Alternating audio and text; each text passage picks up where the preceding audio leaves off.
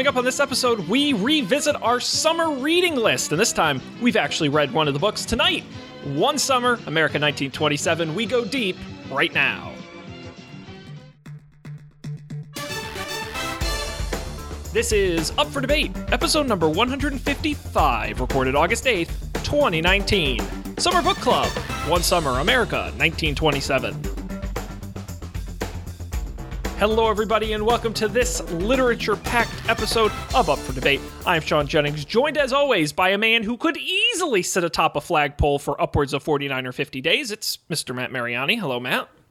Hello there, Sean. How are we doing today? I see that you're um in your brand new glasses for those of you video people at home. Yes. Uh, are definitely helping our our show intro. So that's very good. Well, you know, Matt, and uh, fans of Don't Panic will know because we talked about this there. Uh, these are non-prescription. I have perfect They're vision. not- Of course. Yes. Of course. You wear them like it's like Clark Kent. We can't know your true identity. yeah, it's like So- Sha- glasses off, Sean Jennings. Glasses on, like who is that guy? sexy some- McGood looking. Some other some just guy that some wow. guy, some less interesting guy. Uh, no, these are actually. I, I won't waste time on this. Uh, these are sleep glasses, if you can believe it or not. What are what are sleep glasses, Sean? You can kind of see. I don't know if you can see on the video version. There's a little bit of a brown tint to them. You can kind of see them when it's over my face a little bit.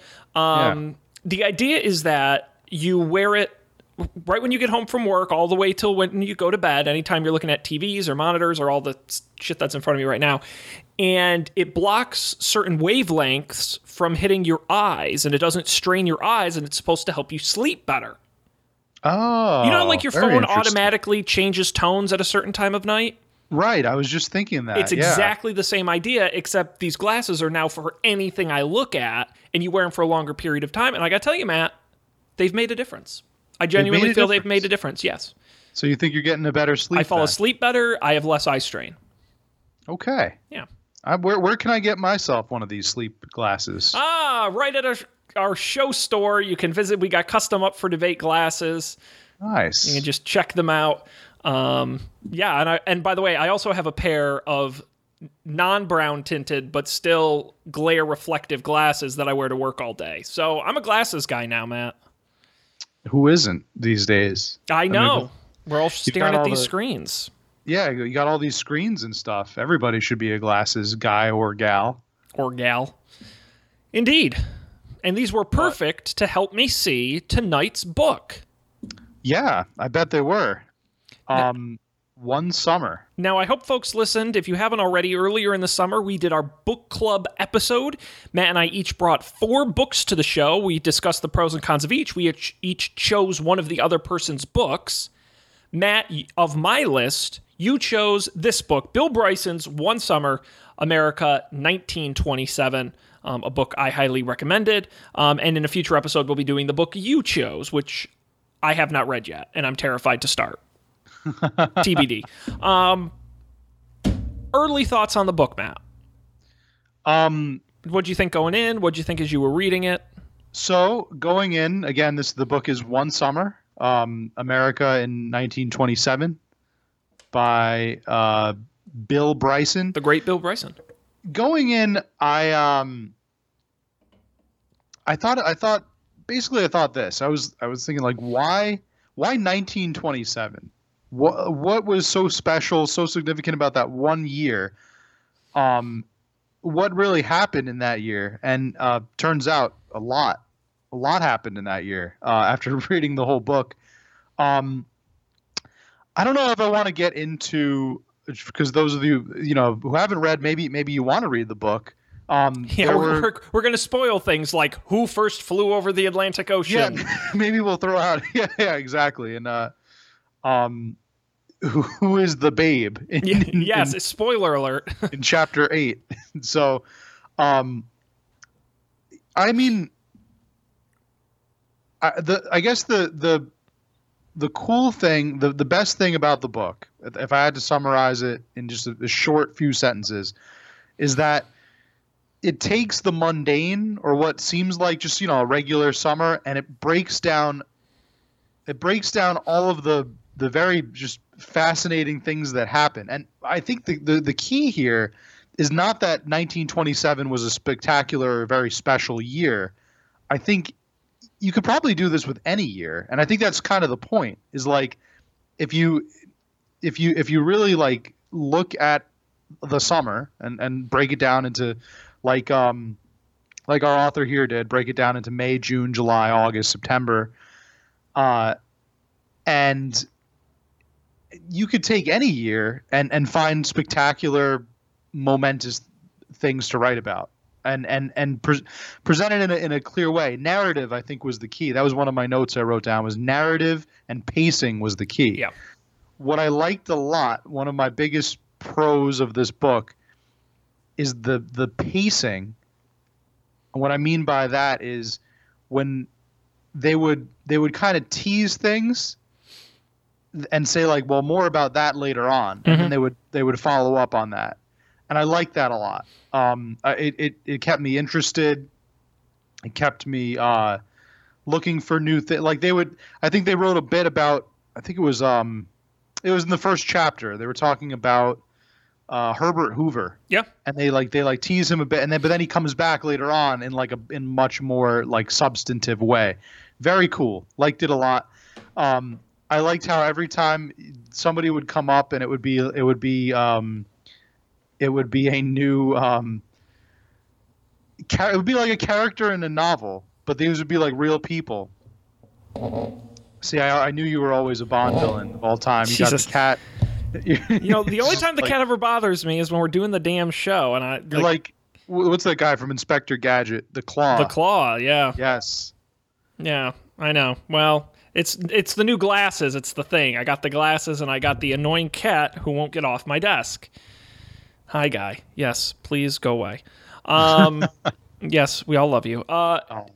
Yeah, no, man, Very- I uh, I agree. Uh, I agree with you wholeheartedly. I think a, a book that you know it's funny because it doesn't cover a lot, but at the same time it does because it's so in depth in the short time span that it could feel sporadic. It could feel like it jumps around a lot, and it doesn't because I think it weaves that narrative very clearly.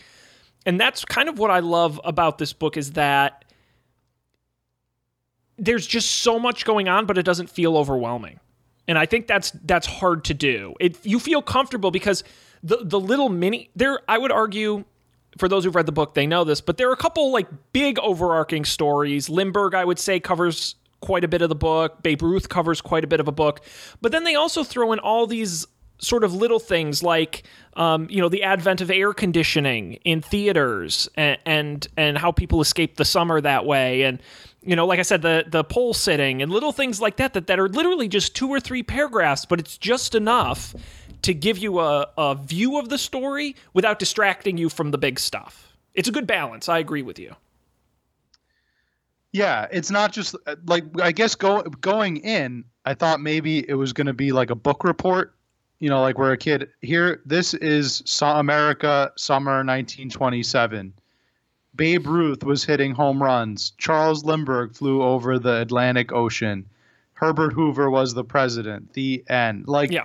it was it but but instead what you got was it was it would start off talking about Lindbergh, but then it would bounce over to this like cool crime thing that happened in Brooklyn, and then it would go back to Lindbergh for a little bit, and then it would talk about this guy who was running like a shady, uh, a shady like business where the, he would he would launder money and and it was. It was just cool that way. It was um and it it it would not just talk about the event.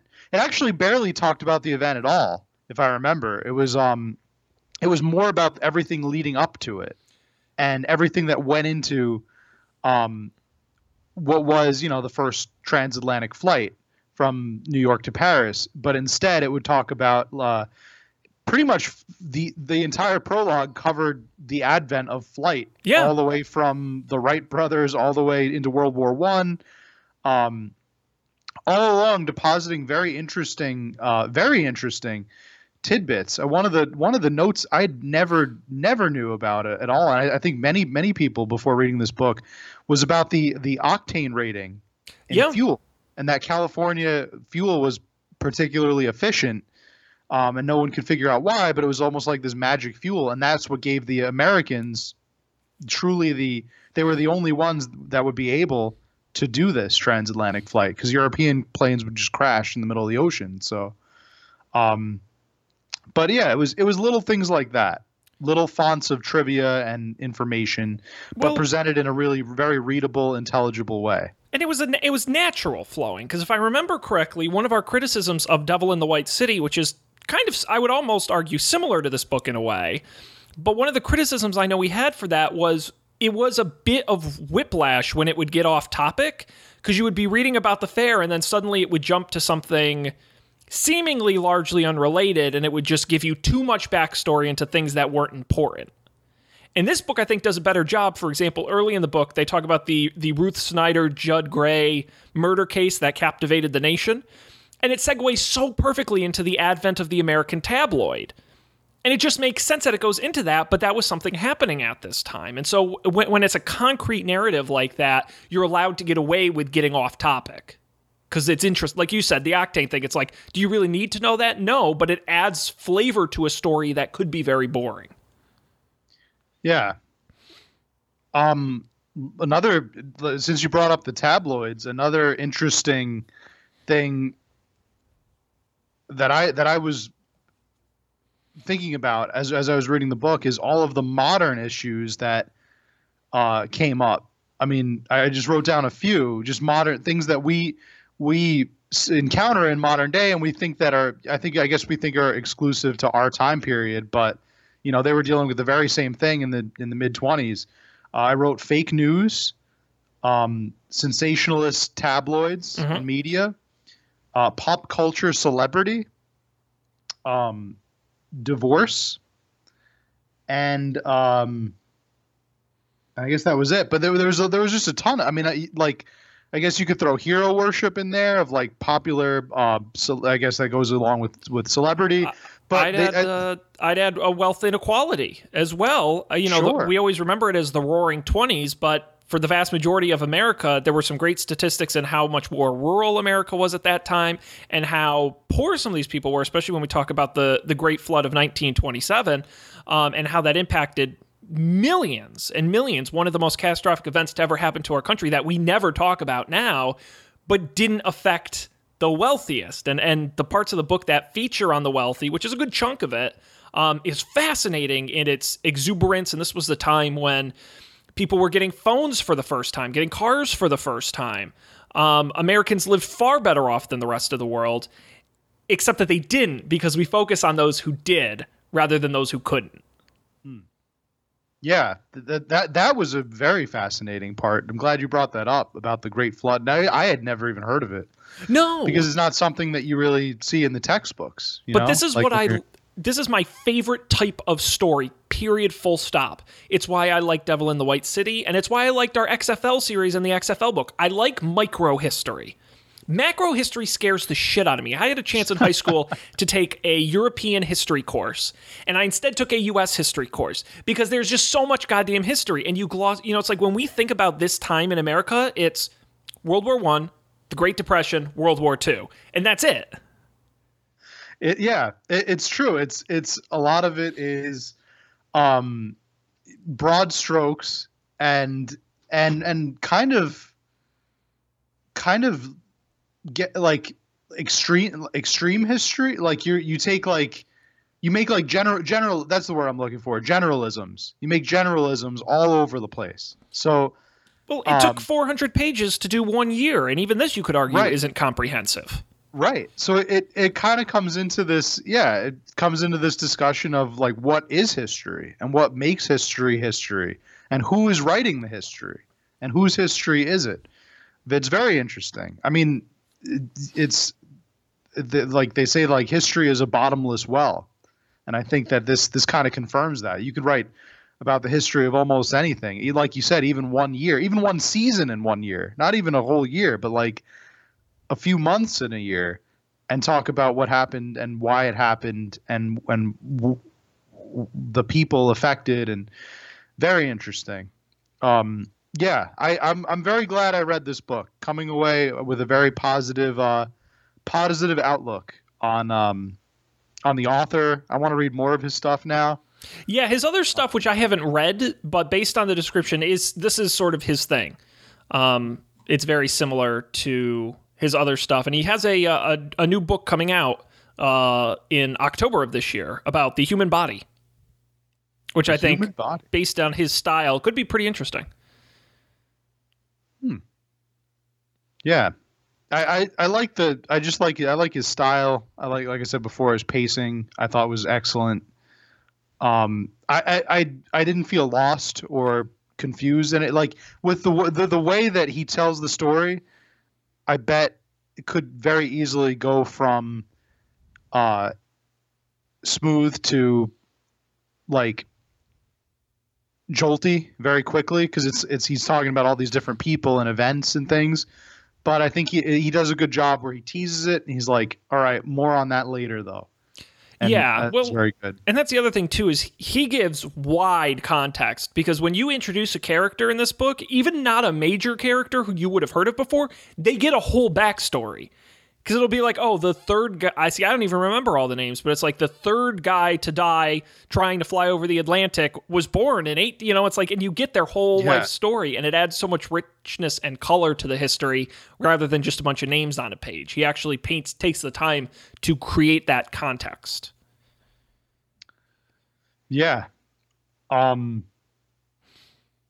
It, it's he makes a lot of these characters more like the more definitely more relatable or you could I mean I I just love that with the way he wrote about Babe Ruth and the way he wrote about about Herbert Hoover. I guess those are the two that stick out in my mind. It was like Hoover was this like just it seemed like this like Iowan farmer who was very very smart, like extremely smart and extremely compassionate, but just totally emotionless.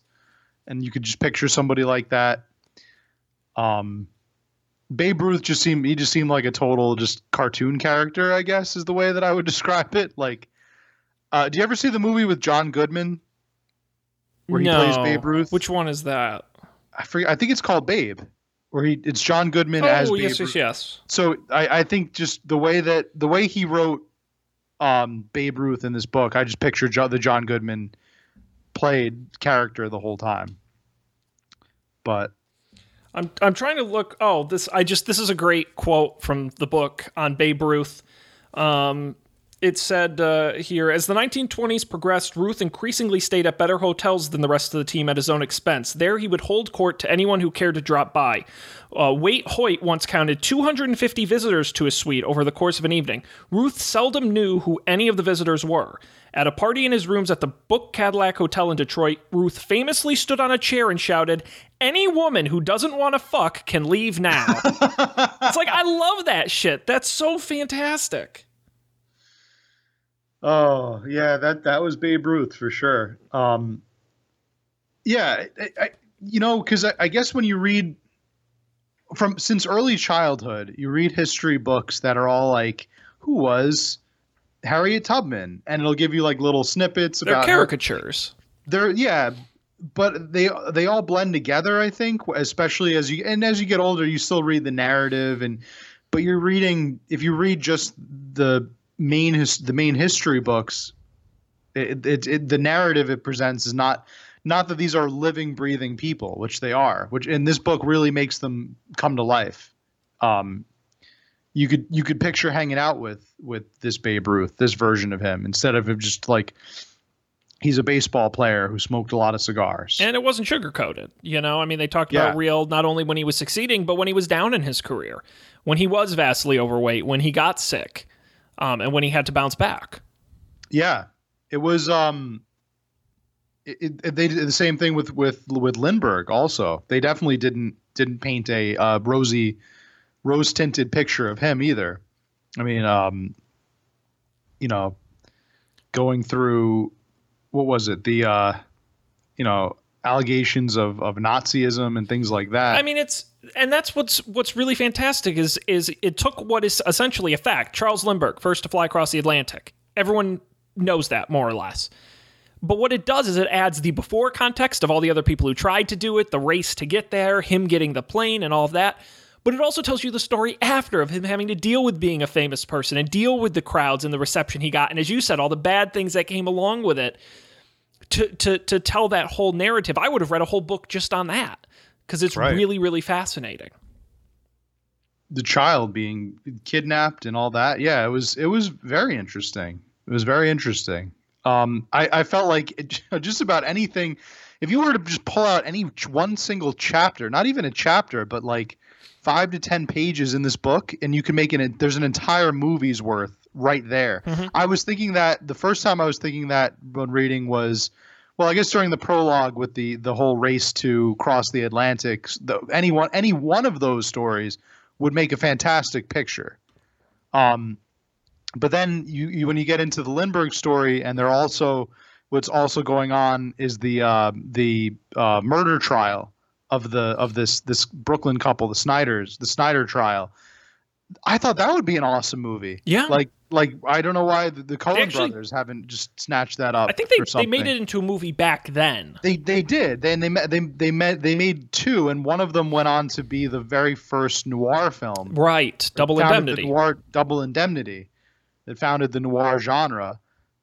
But yeah, like I think I think it would it would be a good movie today. I think the story was exciting enough. It had it had everything you want in a murder trial and a mystery story. It also uh, made me learn what a sash weight is. You know, I I I, I still haven't looked that up. What is a sash weight? I, I It is, Google that when I was according to the internet, a sash window weight is used to counterbalance the weight of a sliding sash in a sash window. That I feel like you use the word in the definition, and it I don't know. I still don't know what a sash weight is. It it's a, essentially a, uh, so a sash window is a type of window made of one or more movable panels or sashes to form a frame that holds panes of glass. And what the counterbalance, kind of like an elevator, right, with that counterbalance, and the weight keeps the window up. Oh, okay, I see it now. I had And I, they're I'm a heavy. visual They're learner, lead. so They're they're quite heavy. I had to I had to Google it and see for myself, and I see that now. You can okay, buy I, I antique see ones this could on eBay. easily. This could very easily kill someone, so I can see how this was used as Yeah, the murder fi- weapon. four or five pounds. Yeah. Um, but yeah, no, any really anything. I mean, obviously, all the everything about Babe Ruth and and um, Al Capone, everything could have been used i- as a as a motion picture. Just uh, absolutely. I, I I that's what I was looking at. I was like, a director could just read this book and just like t- tick off all of it, all of like with a sticky note, all the things like ideas for a movie. Boom, boom, boom, boom, boom. Hollywood could produce like 55 movies in this one book. Um, now that being said, I don't think that this book could ever become its own movie. I Might think be a it could be a- opinion. I think it could be a documentary series. I agree. Fictionally, Right. I don't think you could do it. I think like a Ken Burns version of this, which he, by the way, he did with Prohibition and he did with baseball. So it kind of covers jazz. and jazz covers a healthy portion of this book. But something like that would be awesome for this. I agree with you. A fictional movie, no way. I don't think it could be a standalone movie. It absolutely could be a miniseries. It absolutely, I mean, it, it lends itself very well to being a miniseries. But a Um, fictional miniseries would be fun, where all these characters cross into each other's paths. Each episode Yes. is about an individual character, but like in the background of the Lindbergh episode, you see Babe Ruth, or you know, they they kind of crisscross. And then at the end, they all come together to form the Avengers. I love this because you know kids today love the 1920s. they need to. I, I mean, we're but we're approaching the 2020s. So A hundred years to- ago, can you imagine? crazy. Yeah. Yeah. And they all thought we'd have flying cars by now. No, no dirigibles. Dirigibles. Um, yeah, that's cra- you know, it's one of those things where I think in modern times, I don't want to be the guy like we take stuff for granted, but but there is something to be appreciated about not that the sheer excitement around the changing times. It reminds me of how when the first iPhone was launched, there was genuine interest and excitement around a chunk of the population.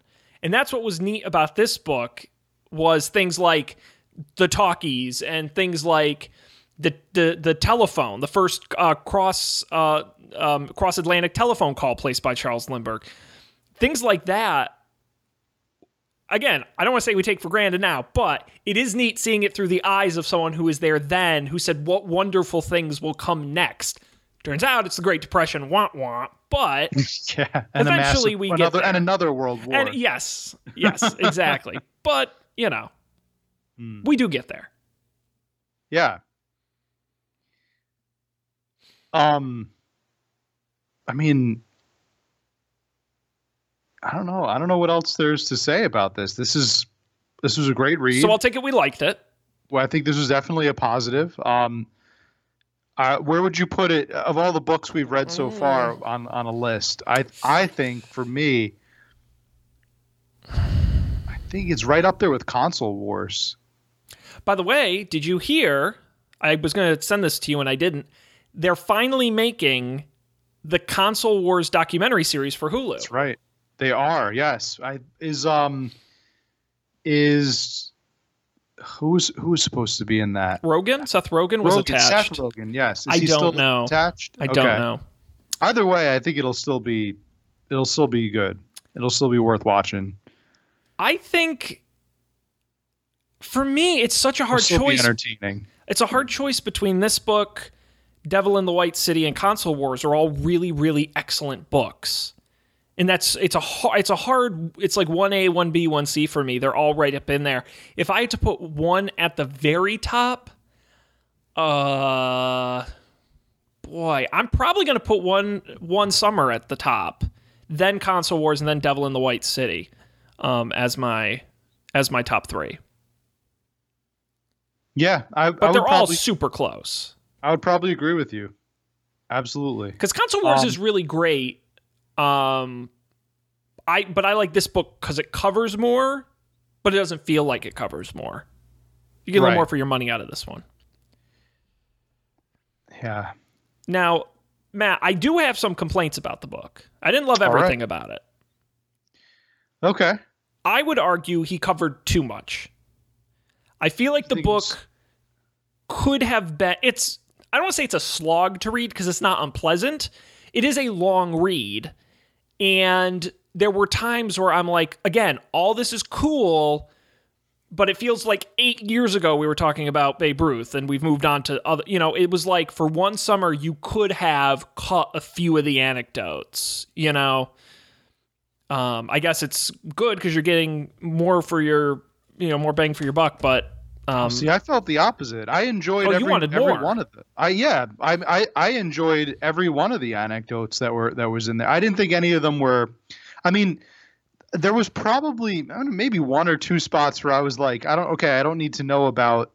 I, I think it was when I was was the Charles Lindbergh. It was like all about his Swedish ancestry, yeah going back to like the 1860s. It was like okay, we got it. He, his last name isn't shouldn't actually be Lindbergh. It should be like Manson or something like that. But um, I mean, I I I, I liked the other anecdotes. I, I up until that, like since then, I think I, I enjoyed the um stories about uh about yeah Babe Ruth's uh party days, raunchy party days. I enjoyed the stories about um about Herbert Hoover um rescuing the whole country from that great flood. Only only that, that that was the cool thing is that you know what's going to happen next and the whole country's going to turn on him and hoovervilles well, are going to that's all i knew about hoover was like he Yeah. sucked.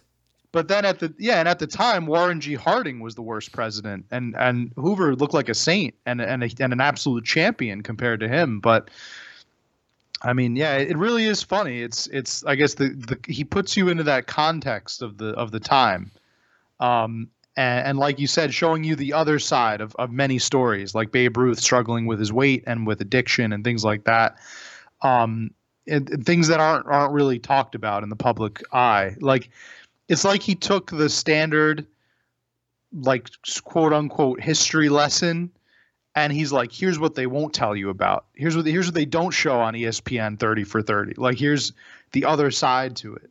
So well and that's to me that made it feel more it made me feel uh, more connected to the story because of its transparency. It was written in the voice of the time but in the words of modern times. And by that i mean a prohibition i think was a good example in the section on prohibition. I, i'm not an expert in prohibition right? I loosely know what it is. But to hear it written in a way that really breaks down the origins of it, where it came from, why it happened, I was able to look at that and kind of relate it to modern times more so than what you get in a history book, in a history textbook, or even in a documentary or something like that, because it's written from the perspective of people from people. And to me, that made a lot of the story, like Warren G. Harding, it's uh, maybe a little bit more of the politics type of stuff of it, but it really did relate to, like, oh, yeah, I could see something like that happening today, which is kind of crazy, but it just reminds you that history is cyclical and you know it's it's important for us to know about different things uh, in the past so I, I appreciated getting that aspect from it Yeah. Um, okay to. I, th- I think that's uh, that's all I've got for the notes and uh, pacing is great. I love the uh, the issues that were brought up. I guess if I had to if I had to make any any kind of changes to it, maybe maybe be a little bit more representative. I know that the, a lot of the celebrities and the and the famous people back then were like white uh, maybe. I don't know.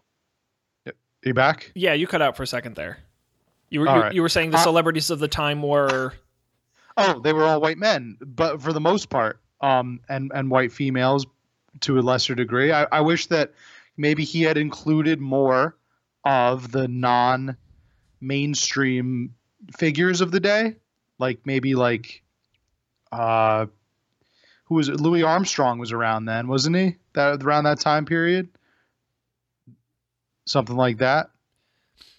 But I did, and you're right. I think more of that content would have really helped because I really enjoyed enjoyed moments like when talking about the Great Mississippi Flood, mentioning that they had exact counts of how many cows died and how many chickens died to the exact number, and no record of how many uh, black people died. or just people in general. Think they said it, they said they just didn't have any count of people who had died, and it was because the majority of them would have been African Americans. Poor and black, yeah. So, So- I, I, I, you know, to me that They just weren't counted as in the census in the population, that kind um, of, and I guess you know, or in- nobody went through the effort of counting them like they did with with all the other things that they counted. in in one way, I guess this book is sort of representative of the times in that that's what people of the time were talking about and thinking about, and only when, only in few situations would that population pop up in the news and stories and what people were talking about. You're, you're reminded of the tragicness of it only sparingly. Um, what other books has this guy have to his name, Bryson? Um, I don't know. I have not read any of them. I've only read this one. I don't remember how I came about this book, to be honest with you. Yeah, yeah I, w- I was going to ask you that too. Um, I think um that's a really good question actually. I'm going to look up when I bought it and what books I bought around there. Cuz again, this book it really there's a reason I picked it up and recommended it. It really falls into my my uh, style of of interest in history of these sort of minor framed. I think uh, I recommended Dot Bomb on the earlier episode as well because I find that narrow time of very late 90s, early 2000s technology as an interesting subject. And so um, when I'm looking for books to read, it usually is covered in. Um, in, a narrow time frame like this. Believe it or not, Matt, and this is true, and I feel like a lunatic for saying it. Um, I actually bought this book twice. Oh, I like this is one of those for you. I liked it so much that I bought it originally on Kindle, and I liked it so much I said, "Ooh, this would look really good on my bookshelf." So I bought a paper copy as well. Sean, I, I can't fault you. I, I am one of those people too. I, I so far I've done that with let's see. I did it with The Witcher. I, I have the the audio and I also have the uh, the set because I thought the set would look nice.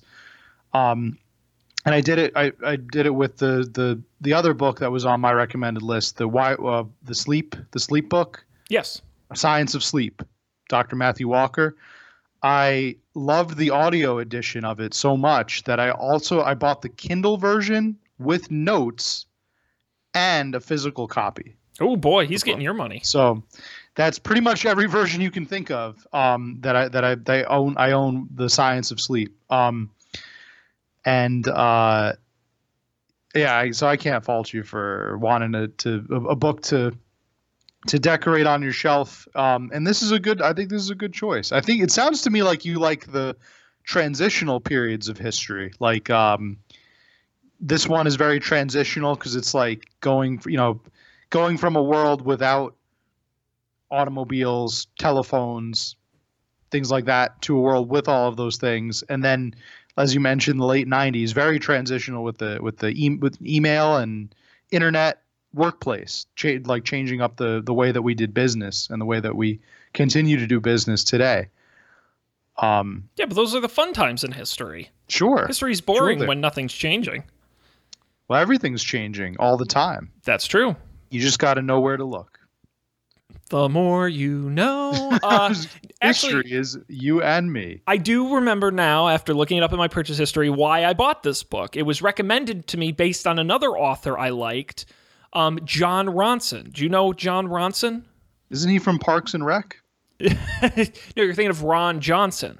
oh, this is no, Jon Ron, Ronson. Ron Swanson. Ah, yes. Uh, oh. Ron Johnson, Jon Ronson, the, the uh, is an author who's written a number of really excellent books. Uh, the Psychopath Test is a great one. Talks about uh, what it means to be a psychopath and the idea of he talks to people in insane asylums. It's very interesting. Them, hmm. which is him getting involved in extremist groups, and he actually embeds himself. He's the guy who wrote The Men Who Stare at Goats, um, which was turned into that movie. Um, he's sort of yes. a, a get involved, sort of investigative journalist type. He's followed real life superhero guys who go out and try and fight crime in the real world. And um, he just, I think one of his latest is um, So You've Been Publicly Shamed, which is about people who've done things and been shamed on the internet. And he follows up with them and see what happened to their lives. Uh, he writes really, uh, really fun books. Them is great and Psychopath Test is great. I've read both of those, but recommended off of those was this Bill Bryson book. Yeah, one of the things you you can buy the um, Oh, he wrote the Butterfly Effect. I don't know if that's connect. I guess it's not. That was in 2017. Mm. But uh, you can buy co- the collection. Ron or Jon Ronson's Adventures with Extraordinary People comes with them, Men Who Stare at Goats, and the Psychopath Test. Oh, that's a great package. Hmm. You could do a lot worse than that. Um. Yeah, I would. I would check these books. These look. These actually look very interesting. This might be a uh, a future book club. Yeah pick. Um, I mean, I've already so of the of your book club options, I read One Summer. Yep. I also read Dot Bomb. Yep. And I also uh, I also read the not it, it wasn't the football. I'm going to save that one for the fall. Yes, you read the steroids um, one, the baseball I read steroids. The steroids. One. The same, yeah, same author. I read um, Game of Shadows. Yes not League of Secrets, League of Denial. League of Denial, right? League of Denial, but uh, I'm saving League of Denial for the fall. Um, I read Game of Shadows. I've had, I've, I've had a pretty productive summer. That's I must great. say. I've Did, read all these books and still had time to get married and go to Europe. Wow. Go to the Cape. My goodness. And, You're living it. I can't believe we give and teachers summers off. What a joke. It's pretty amazing. Uh, yeah, and, and and it was a shortened summer. Did you know that? It was a shorter summer for me because they just uh, get back to work already. They changed our. Well, I'm already. I'm back. Sadly. I Thank mean, God. We, we started a few days ago. I was. I know. I was being way too productive and having way too many adventures. So couldn't contain me. Now, uh, by the way, I bought all the books you recommended and have read none of them um, because reading is for suckers. Uh, no, I do. I do want to read them. I just genuinely forget they're there. I have Gotham yeah. sitting on my bookshelf. It weighs a goddamn ton. I, I am never going to read it. You bought that. That's bookshelf. that's also that's, a, a, massive look smart because it's on my bookshelf. Yes, book. I I'm still in the same place I was when we started the book club, like the very beginning. It's a very it's it's probably the most intimidating book I own. It, it's like a law book. It's, it's upsetting. Huge. I yeah. could not believe the Amazon package when it came, and I was like, "What is?" Because I had ordered a bunch of other stuff. I'm like, "What is in this?" And it's like, Jesus Christ! It's just, it's upsetting. You, I could cry if it falls on my cat, it'd kill him. It, it probably would. It Weighs it a ton. Would. Um, and there's the sequel that is just as long. So I got to ask you, Matt, since we Yeah. have some time to kill, because we just love this book so much, we didn't have much to say. Um, of uh, Dot Bomb and uh, Game of Shadows, um, which did you prefer? What'd you think of those? very much of the two. I very if you if you included all three, I would I easily one summer. I agree with that. Pants out of both of them. I agree with that. I very much liked Game of Shadows more. I actually didn't really care for Dot Bomb at all. That's fine. um, I I didn't like anybody that was in it. That was the Mm, that was there was no one to root for. There was no one to root for. As a matter of fact, I was kind of rooting. There, I actually found myself rooting for the company to fail at one point. Good news, And- it does. It does, and I didn't. I didn't like the main the main CEO, and I actually I googled a lot of these people afterwards. Um, I did like a "Where are they now?" kind of thing, and it turns out that I guess the CEO of this company, this Value America, it, he writes like these right wing conspiracy books. oh yeah, now. he's a goddamn lunatic. it's great. I didn't. He's there- like a that was- bad dude. that was a surprise. And then on a sadder note, it was a surprise that the, the author passed away back in 2013 or 20, 2007 maybe of, of brain cancer. So that was sad. I was I I was I was kind of like uh, but when I finished the book, I was I mean I was first of all I was glad it was done because the whole the whole thing about the book was I was I was just I knew I knew the ending. I knew that the company was going to fail and it was going to go up in flames. And I guess the the moment it does wasn't as spectacular as I had built it up in my head. Yep. I was going in like like this was the Big Short. I thought it was going to be more like the Big Short, but it, instead it was like the author wasn't really. I don't think he was bad mouthing.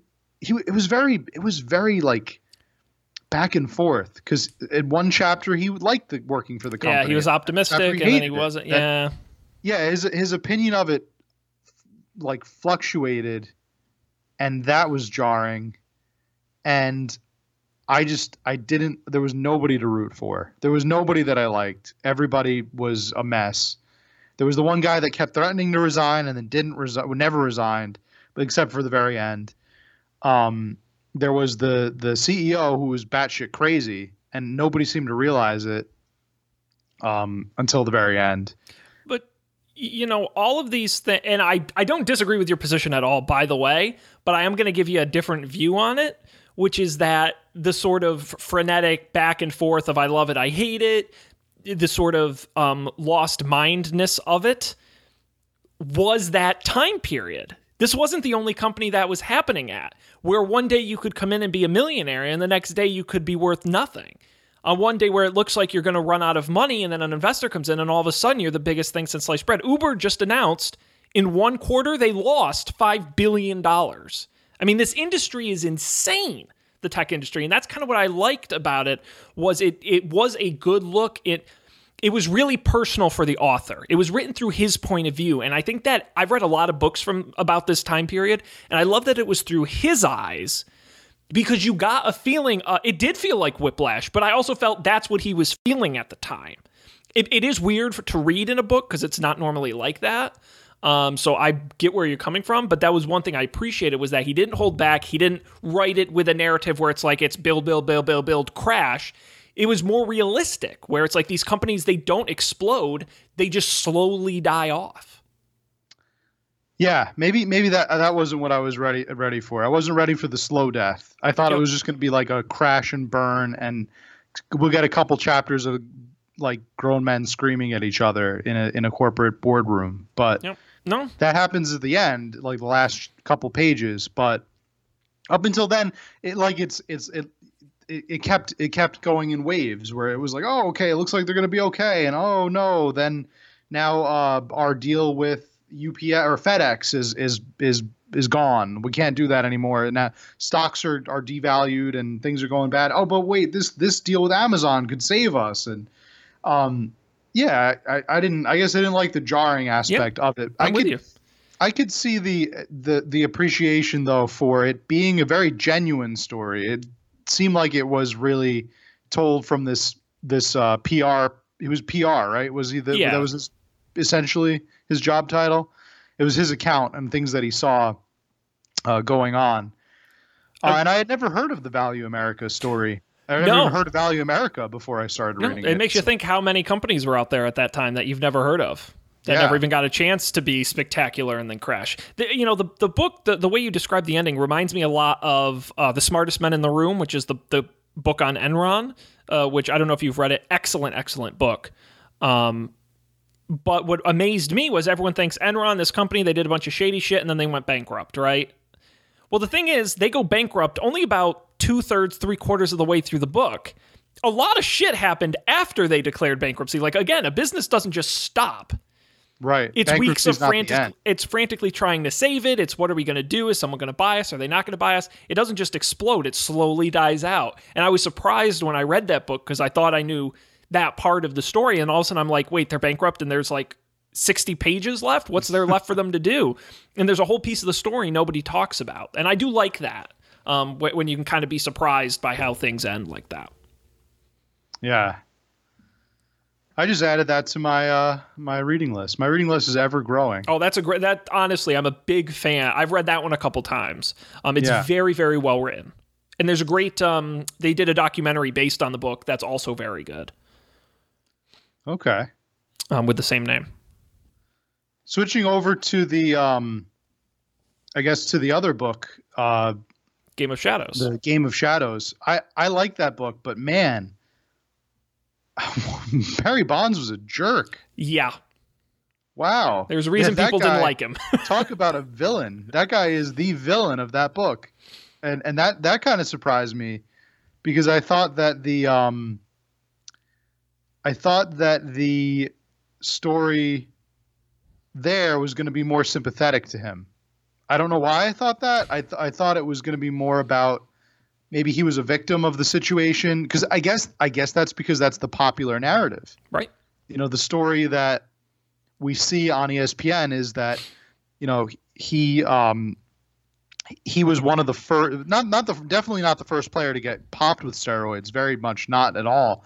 But the first big player that this this called into question everything he had done in his entire baseball career this put an asterisk literally on on everything that he had accomplished. And the and I remember wh- I remember when the these events were happening in the late 90s early 2000s and I remember the ball with the giant asterisk on it that's still in in Cooperstown today. I remember they they ran a, a documentary Bonds on Bonds um which was right I think the year that Barry Bonds retired or was his Mhm. last year and it was like it covered his like swan song in a San Francisco Giants uniform through his last last year of professional ba- baseball. Um, and it was very very sympathetic to him. It was it was showing getting emotional crying. How could the the fans they're like i have these loyal fans that have been with me from the very beginning and they're all turning on me. They think i'm a bad guy. All i was doing was trying to make them happy by hitting home runs. This book totally the opposite. What a jerk Yep. to everyone to his coaches his teammates his, his even even his dad and his girlfriends slash Oh, yeah. mistresses slash wives. What he just to the the press just everybody. He is just they they go the opposite way. He is the, the least sympathetic character of all. But it was also it was I, I like the, now I like this this book in reverse. I like the earlier parts of it much more, where they're talking about Balco Labs, um, the founding and the uh, kind of the this like brick and mortar steroid business that they had going on Yeah. um and and just the scene the like the athletic scene where it was it was kind of like it started as like a don't ask don't tell kind of situation and then morphed into well it, once they once they were able to track it on drug tests then they had to keep coming up with different Well, yeah, the drugs to science behind the it, the message boards, and all that. and the the coding. I, I think I I like the I enjoyed the book the most all the way up until Balco Labs got busted, Mhm. and then there was still about almost 80 90 pages left, and not that the book was unreadable from that point. I think it just got worse because then it was just talking about what a shithead Barry Bonds is from that point on Yeah. but um and and his eventual how we know how how his career ended but um It's a it's a nicely told story of the investigation, which I like. I mean, the, the guy who wrote it is an investigative reporter, uh, and so and you can really tell because it tracks the story as if you were a detective and starting with the clues and eventually building up um, to the case. I mean, it really was a real investigation, but I like that. Uh, I like that narrative. I think the book covers it well. Yeah. Uh, another fun fact. I googled a bunch of names on on this this one too. Um, the the main investigator, the main um, uh, FDA mm-hmm. agent in the story. Uh, forgetting his name right now, but he um, he is now the president of the UFC, fighting the fighting fighting entity. Ultimate Fighting, yes. Yeah. Huh. So um, so that was cool. Um, I, yeah, it was it was a good read. I can't wait to read um, League of the League of Denial. League, League of Denial. We're gonna get that right one of these times. Um, yeah, yeah. I think if you like oh. this book, uh, League of Denial is better than Game of Shadows. So if you liked Game of Shadows, um, it's written again that sort of mixing the sort of technical investigation with the personal stories of the players and such. Uh, League of Denial does that, but better. So I, I think you're really gonna like it. Yeah, yeah. Uh, it's uh I it's it's one of those cool. I, I love reading about situations that happened as you know because I remember I remember like when I remember the Balco investigation. I remember the uh, testimonies before Congress when when MLB was going before Congress. I remember the the backlash against Bonds, um, the potential suspensions, and I, it's it was just funny to to read how lax the MLB's policy really was on um, on steroids in the very beginning. I think it was, and it, it, when it when the studies came out and showed that over twenty percent of players were were u- using steroids, which doesn't seem like a big number, but that they mentioned in the book that's like two team loads of players um, juicing. Yep. Uh, and then their response is just like, well, okay, so they'll be suspended for like a couple games, and and then the, they can play again. And it's like, okay, well, like, like it's a like a like they argued with an, they got in a fight, a clubhouse brawl or something like that. But, um, I guess it, it really was that uh that it was seen as as so benign back then. Um but yeah, anything else about any of these three books?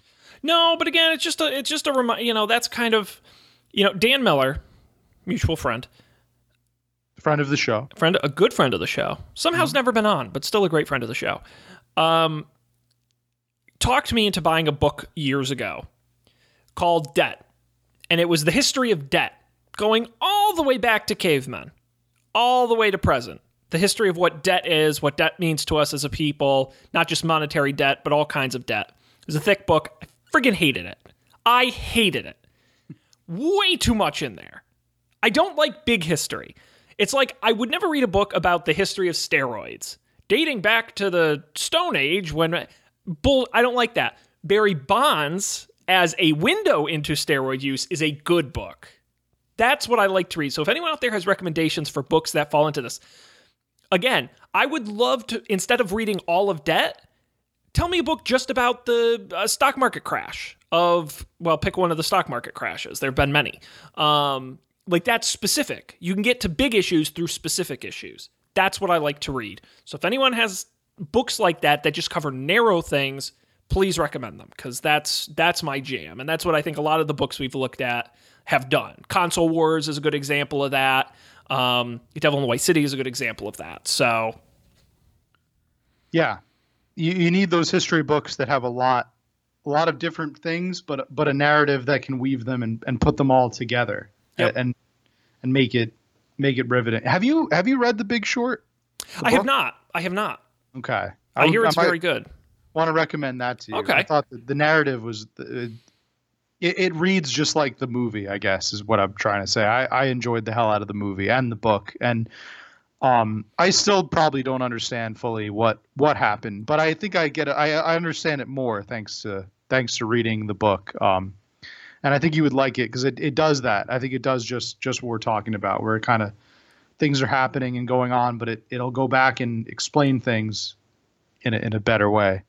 Yeah, we're gonna have to do more book clubs because we've got so many books to get through. We do. My I- my list is always growing, but for now, you've got. Uh, I've got some Haruki homework. Murakami uh, to read. What was I thinking? That was um, the the Wind Up Bird Chronicle is the is the book that you chose, Sean, from my list. what a fool I am! Uh, the Wind Up Bird Chronicle by Haruki Murakami. I got um, it. It's on my bookshelf. Japanese modern surrealist author. I, I literally I got it in the Amazon thing and I opened it and I kind of just like opened it to a random page and started reading and I was like no no no no no no no no no no no no no no no no Oh. no no no no Somehow that that makes sense for that book, though. I mean, I I think you'll you'll understand what I mean when you're reading it. You could just do that. You could just open it up to any page, and and that that that would somehow be a, a, probably a way that Murakami would encourage you to read it. I I would guess. But I promise to you and to everyone listening I will give it an honest I will not joke around about it. I will give it an honest shot. I've done that with every book we've read. The Witcher I was scared of before we went into it and I ended up enjoying it. So, I'm going to give it a fair shot and we will discuss it. And aren't you glad you read The Witcher? Because the upcoming Netflix That's right. series. And I was mm-hmm. also going to mention that we talked on the last book club episode. The fourth book I picked was Horns, and the movie version starring Daniel Radcliffe just went up on Netflix. Wow. If you'd like to check it out, it's fine. I want to read the book. Should I read the book first? Yes, read the book first. read the book for okay because that's that's the only book on that list i believe that i don't own yet i have um let's see check my my Well, kindle yeah, you've already told me you've read the other three, so right but there was one more i think that that did i, I, have just did I? did you suggest um no no you didn't suggest the rise and fall of american growth that wasn't you No, no, that was not me. um no i guess that was it yeah league of denial game of shadows Yep. dot bomb and Yep. One summer Yep. yeah so that's the only one i don't have yet and i'm going to get it and read it um probably next now that i'm done with one summer uh oh no no i i that was the one i wanted to wait for like fall and Right. like oh no, don't rush. so maybe yeah maybe the next one for me will be league of denial matter of fact i'll download that now Yeah. so i'll read that little. I've got I've got so many books I haven't read. It's uh, if anyone wants to come read my books for me, let me know. It would save me a lot of time. are, are you paying Um, you can come on the show.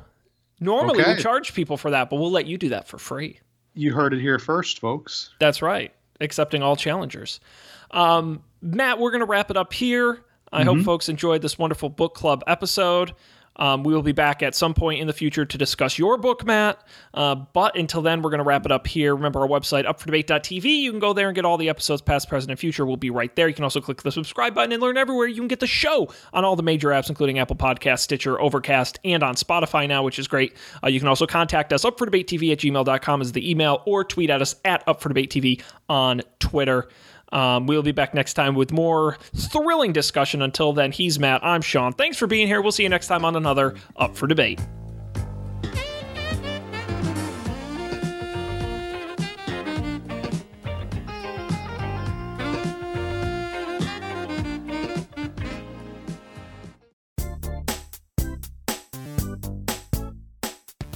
This has been a coffee and beer production, executive produced by Matt Mariani and Sean Jennings. To learn more, visit coffeeandbeer.tv.